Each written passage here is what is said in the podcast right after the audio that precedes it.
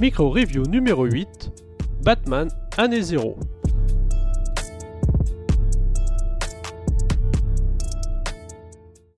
En 2011, DC bien décidé à donner un coup de jeune à son héros Batman, fait appel à une nouvelle équipe créative prometteuse pour lancer sa nouvelle série.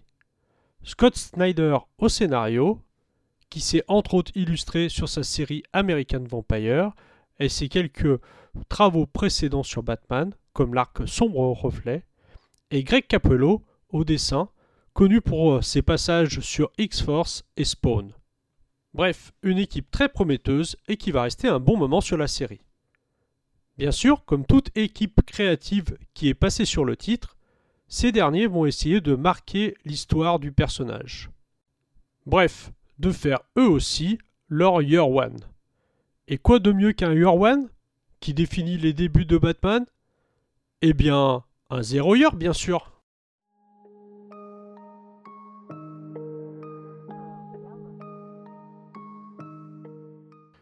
Aujourd'hui, je reviens donc sur cet arc à l'occasion de la réédition par Urban Comics dans la collection Le meilleur de Batman. Le récit revient sur les origines du personnage.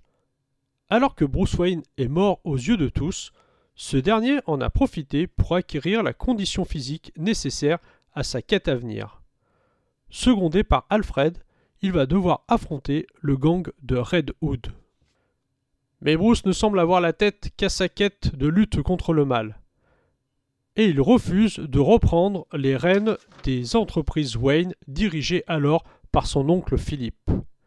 Et malgré l'insistance d'Alfred, il préfère rester à l'écart de la vie publique. Mais voilà, en plus de Red Hood, un autre danger, bien pire encore, menace les habitants de Gotham. Le bras droit de Philippe, un certain Edward Nigma, semble avoir monté un terrible plan qui va conduire la ville dans un blackout total. Avec l'aide de Jim Gordon, Alfred et Lucius Fox, Batman va donc tenter de libérer Gotham de l'emprise de ce sphinx.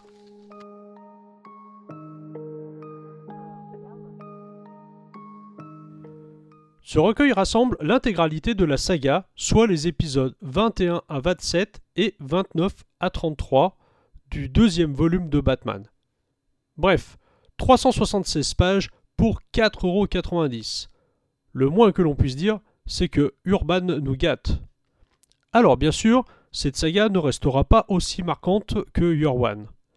Cette pseudo-origin story ne marquera pas l'histoire de Batman comme l'a marqué celle de Frank Miller.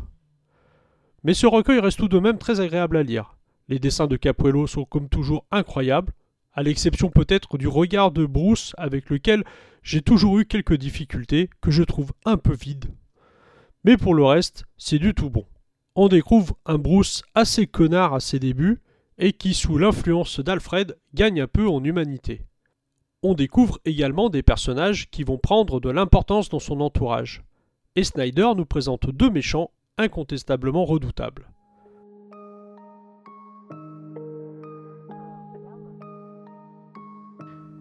Alors les vrais fans trouveront certainement plein de choses à redire. Il est toujours difficile d'écrire une histoire passée et de coller avec des décennies de continuité.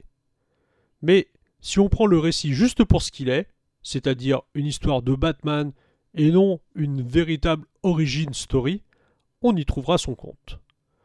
Urban a fait un super travail avec cette collection et propose 10 récits majeurs de Batman à des prix tout petits.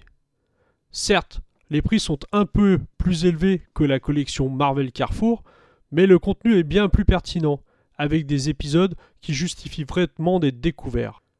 Une très bonne porte d'entrée pour ceux qui souhaiteraient se mettre aux comics Batman.